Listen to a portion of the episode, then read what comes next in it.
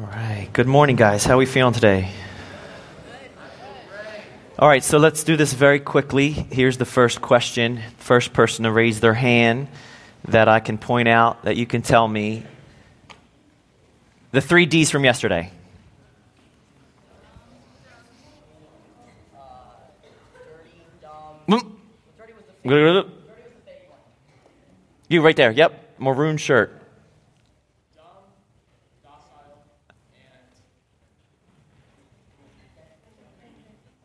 Dependent. I like the teamwork there. I won't cancel that out. Here you go, my friend. This is for you, if you can catch. All right, so almost. I'm going to take the D that was replaced for the D I couldn't think of, and I'm going to begin. So the fourth D that my mind drew a blank on was delicate. Sheep are delicate creatures. The word delicate, of course, could be defined as skittish. They fright easy. We are like those sheep. We're frail. We are fragile. And that replacement D, which you nailed it, I got something for you later. I'm going to begin with that D. That D works. Whoever told me that D yesterday, sheep are also dirty. They find themselves in certain situations that they get their fleece muddy or dirty. So some of the lyrics that were sang yesterday, I want to begin with, with that D that's dirty. And it's this. God truly loves us where he finds us, but he does not leave us the way he found us. He takes us out of the mud and he brings us into his love. Psalm forty, verse two. It says, he brought me up out of a horrible pit, out of the miry clay. That's the muddy clay. He set my feet upon a rock and he established my steps. Now consider, as sheep, we go astray. Here's another verse. Isaiah fifty-three, verse six actually says this, that all we, like sheep, have gone astray. We have turned every one to his own way. Now, therein lies our nature. We stray away from our shepherd. We move at our own pace. We think we have everything figured out. So when, when we stray, we end up in pig pens in the mud. We end up in thorn bushes. We end up in very dangerous situations, a precipice, a cliff. Now, they say in certain regions where shepherding is still a common occupation, that it is not uncommon for a shepherd to happen upon his flock where the sheep are literally one by one walking straight off a cliff. Now, the sad reality is that the first several hundred, literally thousands of sheep, hundred would go over and plummet to their death, while the others falling behind them, cushioned on top of those who went before them. Interesting. Like, that is actually case studies on how many sheep that walked over a cliff to their own demise. And I say, wow, look at that. That's us. Left to our own devices, left to our own decisions, we will literally follow somebody right off a cliff, right to our own demise, our own danger, our own devastation. And yet we have the shepherd. The second part of this prophecy from Isaiah says, and the Lord has laid on him, this is Jesus, the good shepherd, the iniquity of us all. Did you see what just happened there? We go astray because of sin, and sin separates us from him. Yet God intervened and separated sin from us. You see how this is such an amazing, powerful principle? Sin separates us from God, and then God enter, intervened and separated sin from us. Jesus says, as the good shepherd lays down his life for his sheep, the good shepherd leads, never pushes or prods from behind. He goes out before the sheep. Jesus led by example. Jesus' self-sacrificial life is the perfect example for the Christian. And he, God's plan was to lay upon Jesus all of our iniquity. That's why David in Psalm twenty-three could make a statement like, the Lord is not a shepherd, the Lord is my shepherd. You see, with that one word, my, it's possessive. Faith is possessive. you have to make a decision to claim, or I often use the word, own your faith. When the Lord becomes your shepherd, it becomes personal. Remember I said, and I'm going to continue until I pound it into your brains, I knew Psalm twenty-three by memory. It took tragedy for, for me to get to know the shepherd of Psalm twenty-three intimately, where I no longer just quote it, the Lord is my shepherd. I know it. The Lord is my shepherd, I shall not want. I shall not want is declarative. David saying, I shall not want as a declaration. In other words, I lack nothing. Because of my faith in Christ, I lack no good thing. Remember Psalm eighty-four eleven, no good thing will God withhold from those who walk uprightly. In other words, if you have not been given it by God, it's because it's not good for you in God's eyes. I shall not want is also a decision. It's not only a declaration, it's a decision. We make a decision to know that this world has nothing for us. So I'm going to say I shall not want because I do not want anything unless Christ has given it to me. We covered two ways the Lord provides. The shepherd, of course, in Psalm twenty-three, verse two, he makes me to lie down in green pastures. Now that idea was a shepherd knows what's best for the skittish or delicate sheep. And if they don't feel comfortable, secure, if they are too concerned about how they're going to find themselves eating, they won't eat. It's like they're so anxious, even though grass is right beneath them. So the, the shepherd, one by one, he goes over top of his sheep, and he, with firm but gentle pressure, makes the sheep lie down. And I love that because I said the three S's are often the way the Lord makes us lie down. Remember that one note. How can he make me? He can make you because he made you. And because he made you, he knows what's best for you. So that firm and gentle pressure, whether be it by a setback, why did that one opportunity, that door, that closed? God says, well, it's a setback because I want you to see me as the door, not the opportunity.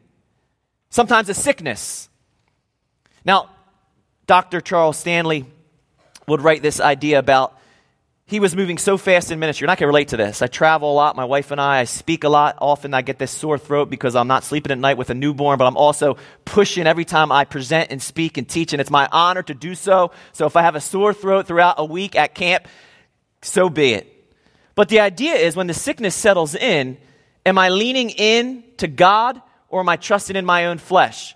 Doctor Charles Stanley said it was the probably most relentless time of his ministry, and he came down with a sickness. It sidelined him. There was nothing he could do. Rushed to the hospital, and it was right there in the hospital bed as he's recovering. They're pumping him with all types of fluids.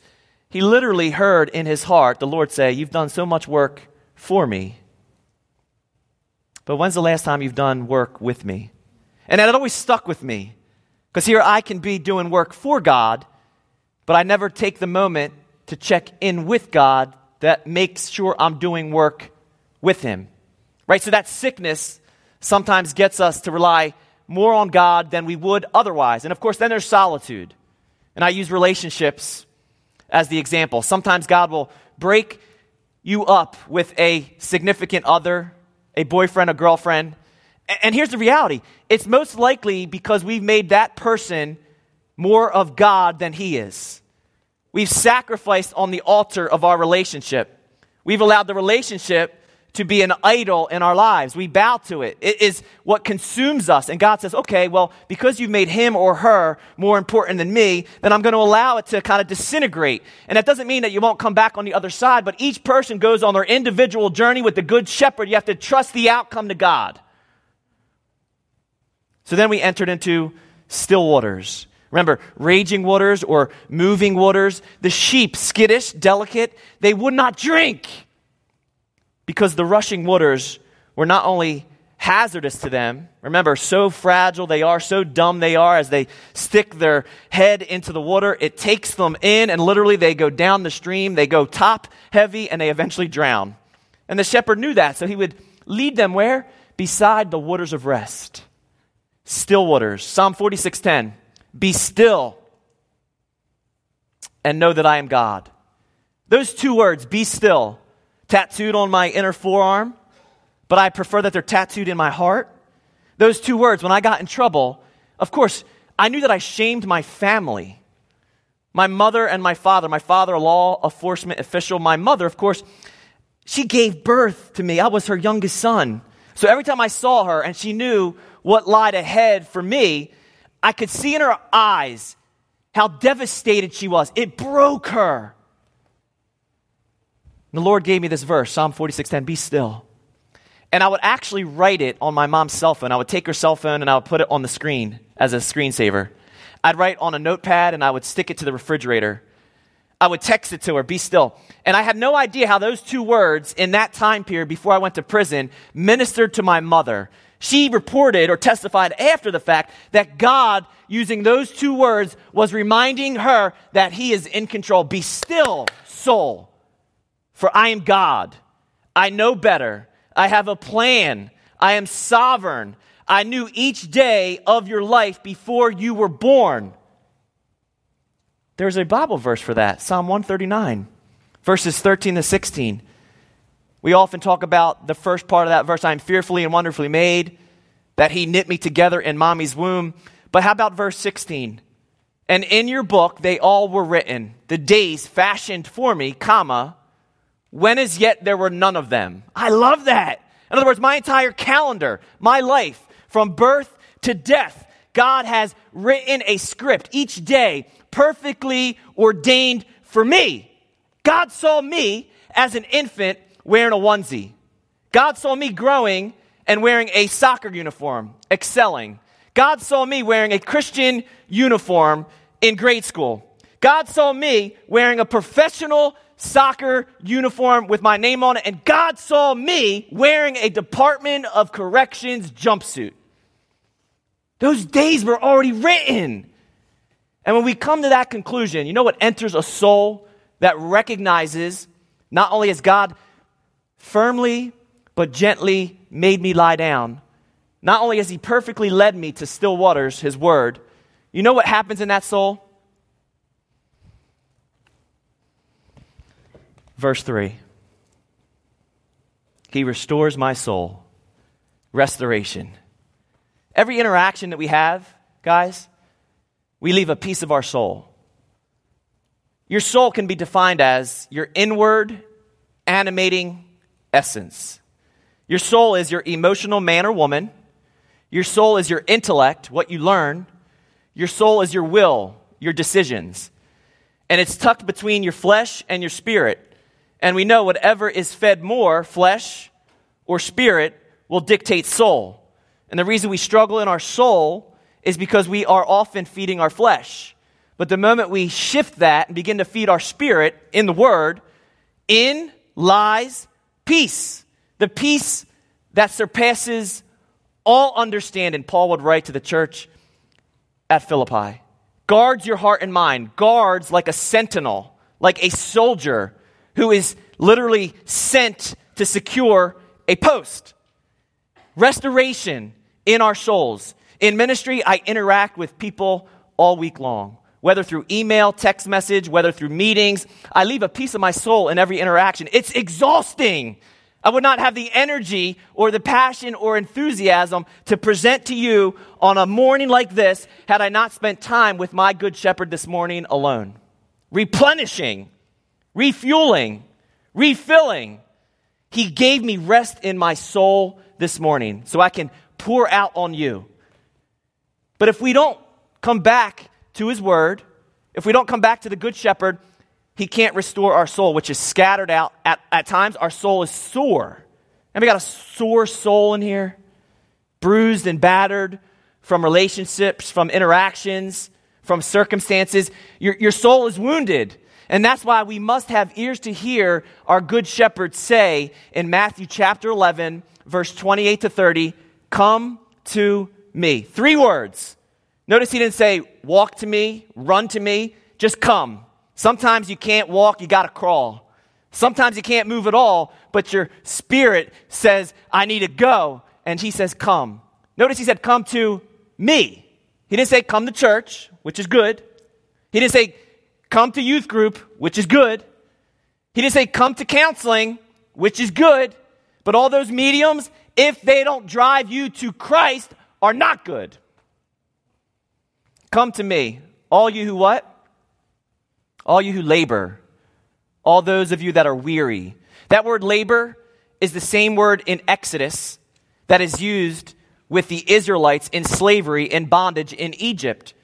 And the Egyptian Pharaoh would tax the Israelite people by putting on them, guess what? Burdens to bear, making them labor.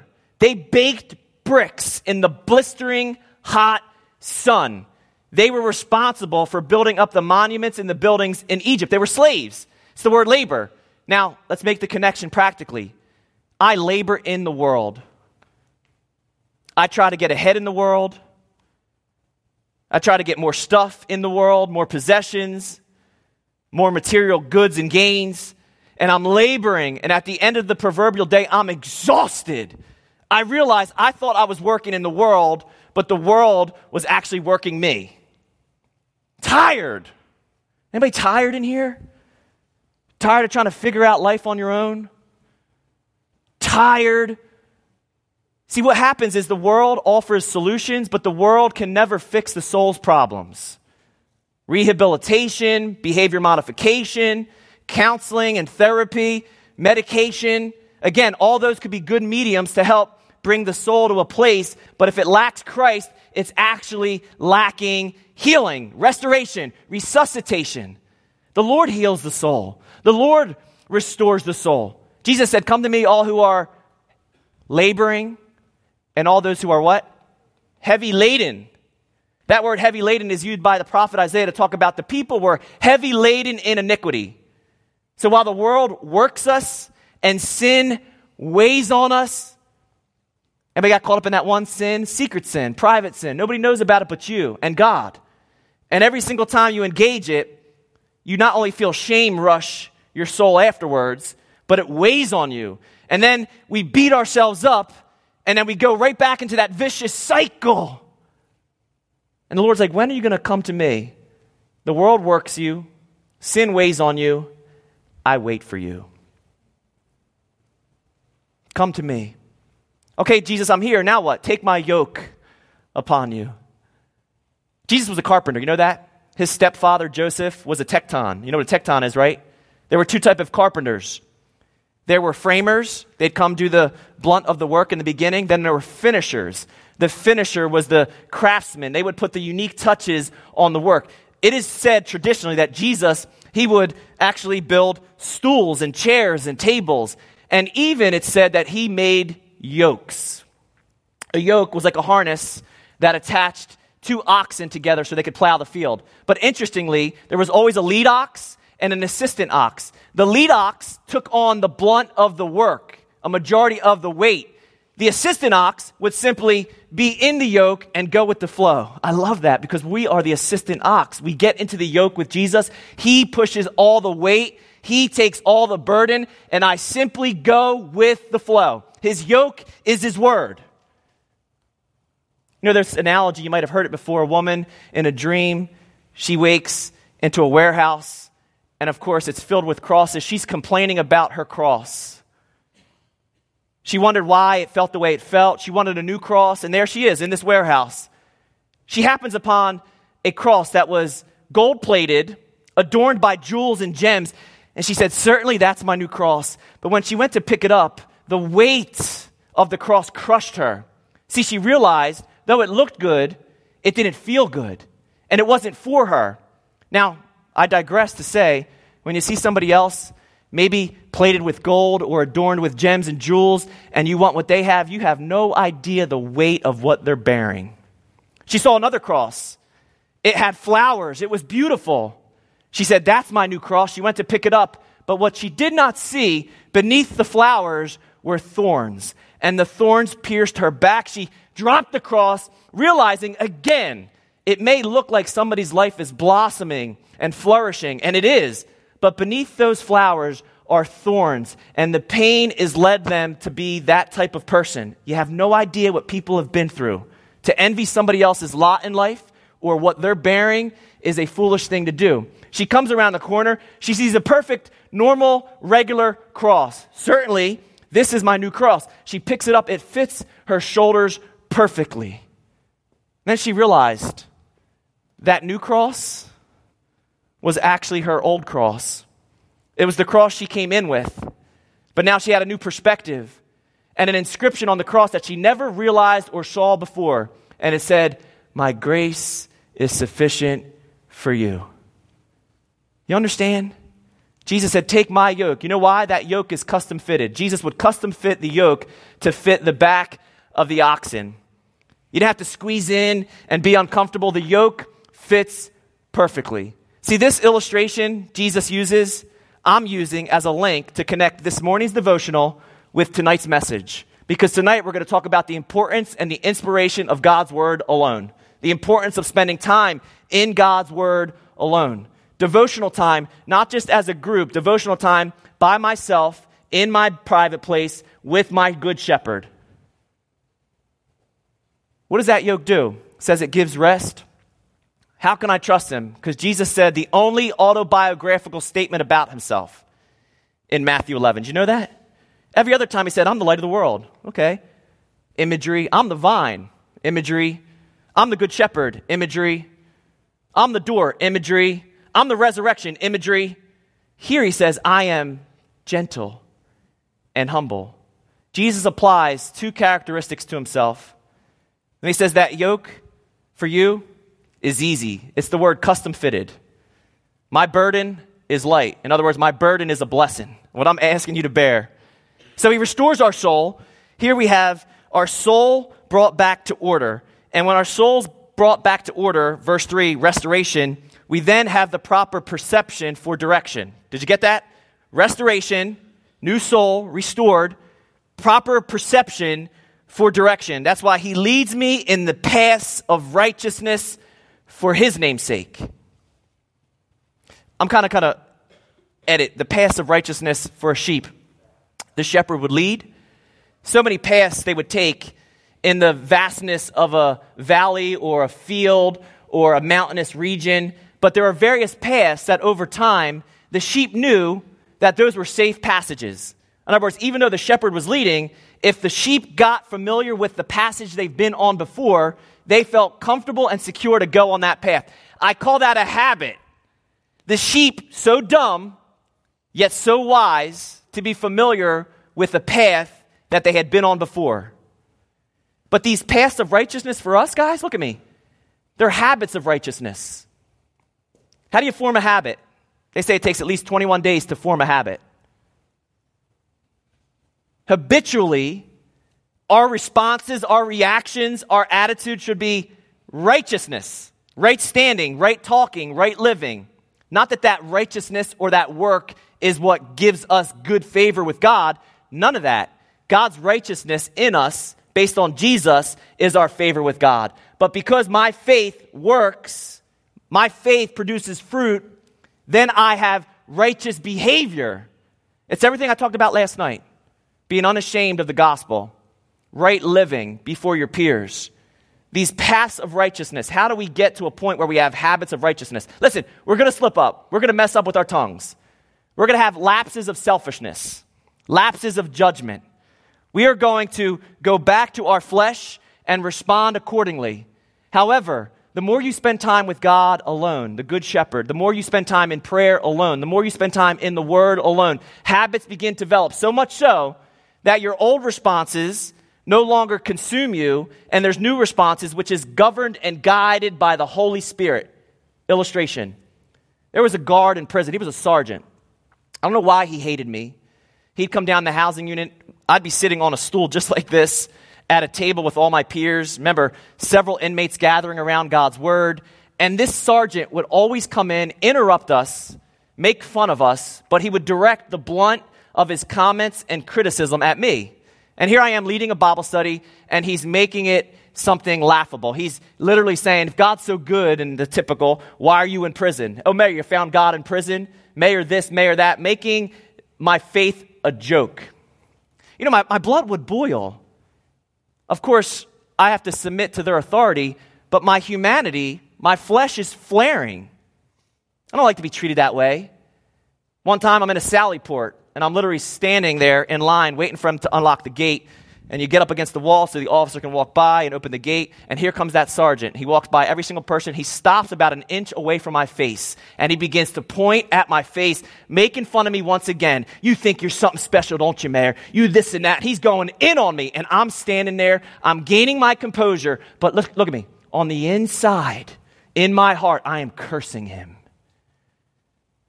He stops. They open the gate. We go in. All of my fellow inmates come up to me. I can't believe that. I've never seen anything like that. How were you able to keep your composure when he was pointing at your face? I would have knocked him out. I said, you don't understand. What you saw on the outside was not what was going on on the inside. In fact, I would try to explain to my fellow tier mates, I failed at that situation. I was cursing him in my heart. I was struggling in my heart. I wished ill will upon this man. And you know what happened?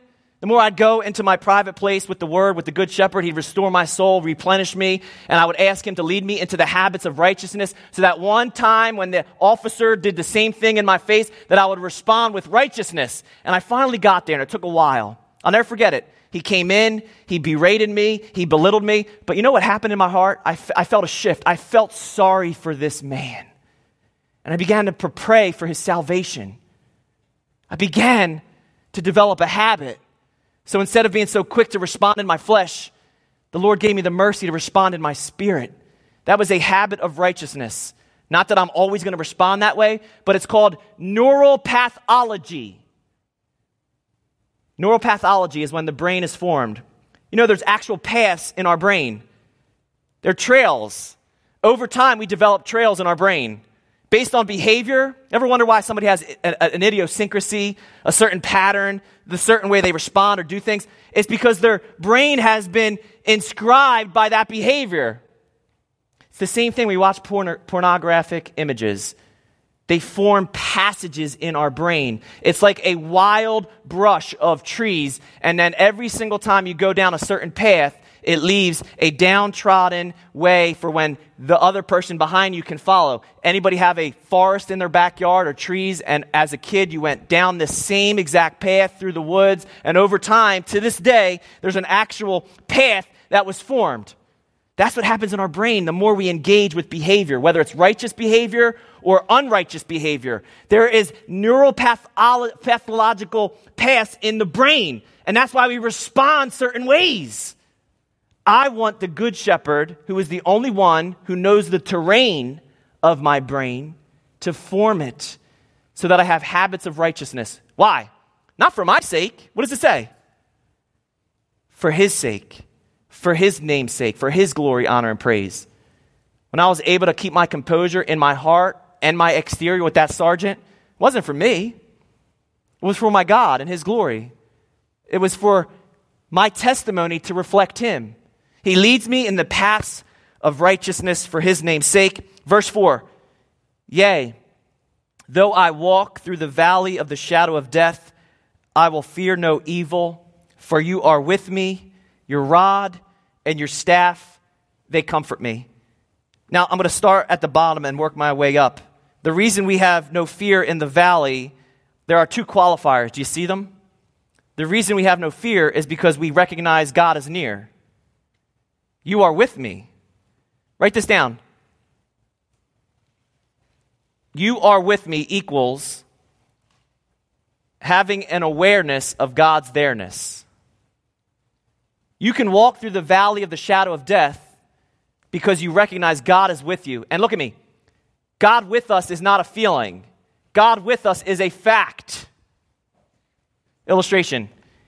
Faith, fact, and feeling on a wall this size. Faith in the center, fact out front, feeling behind.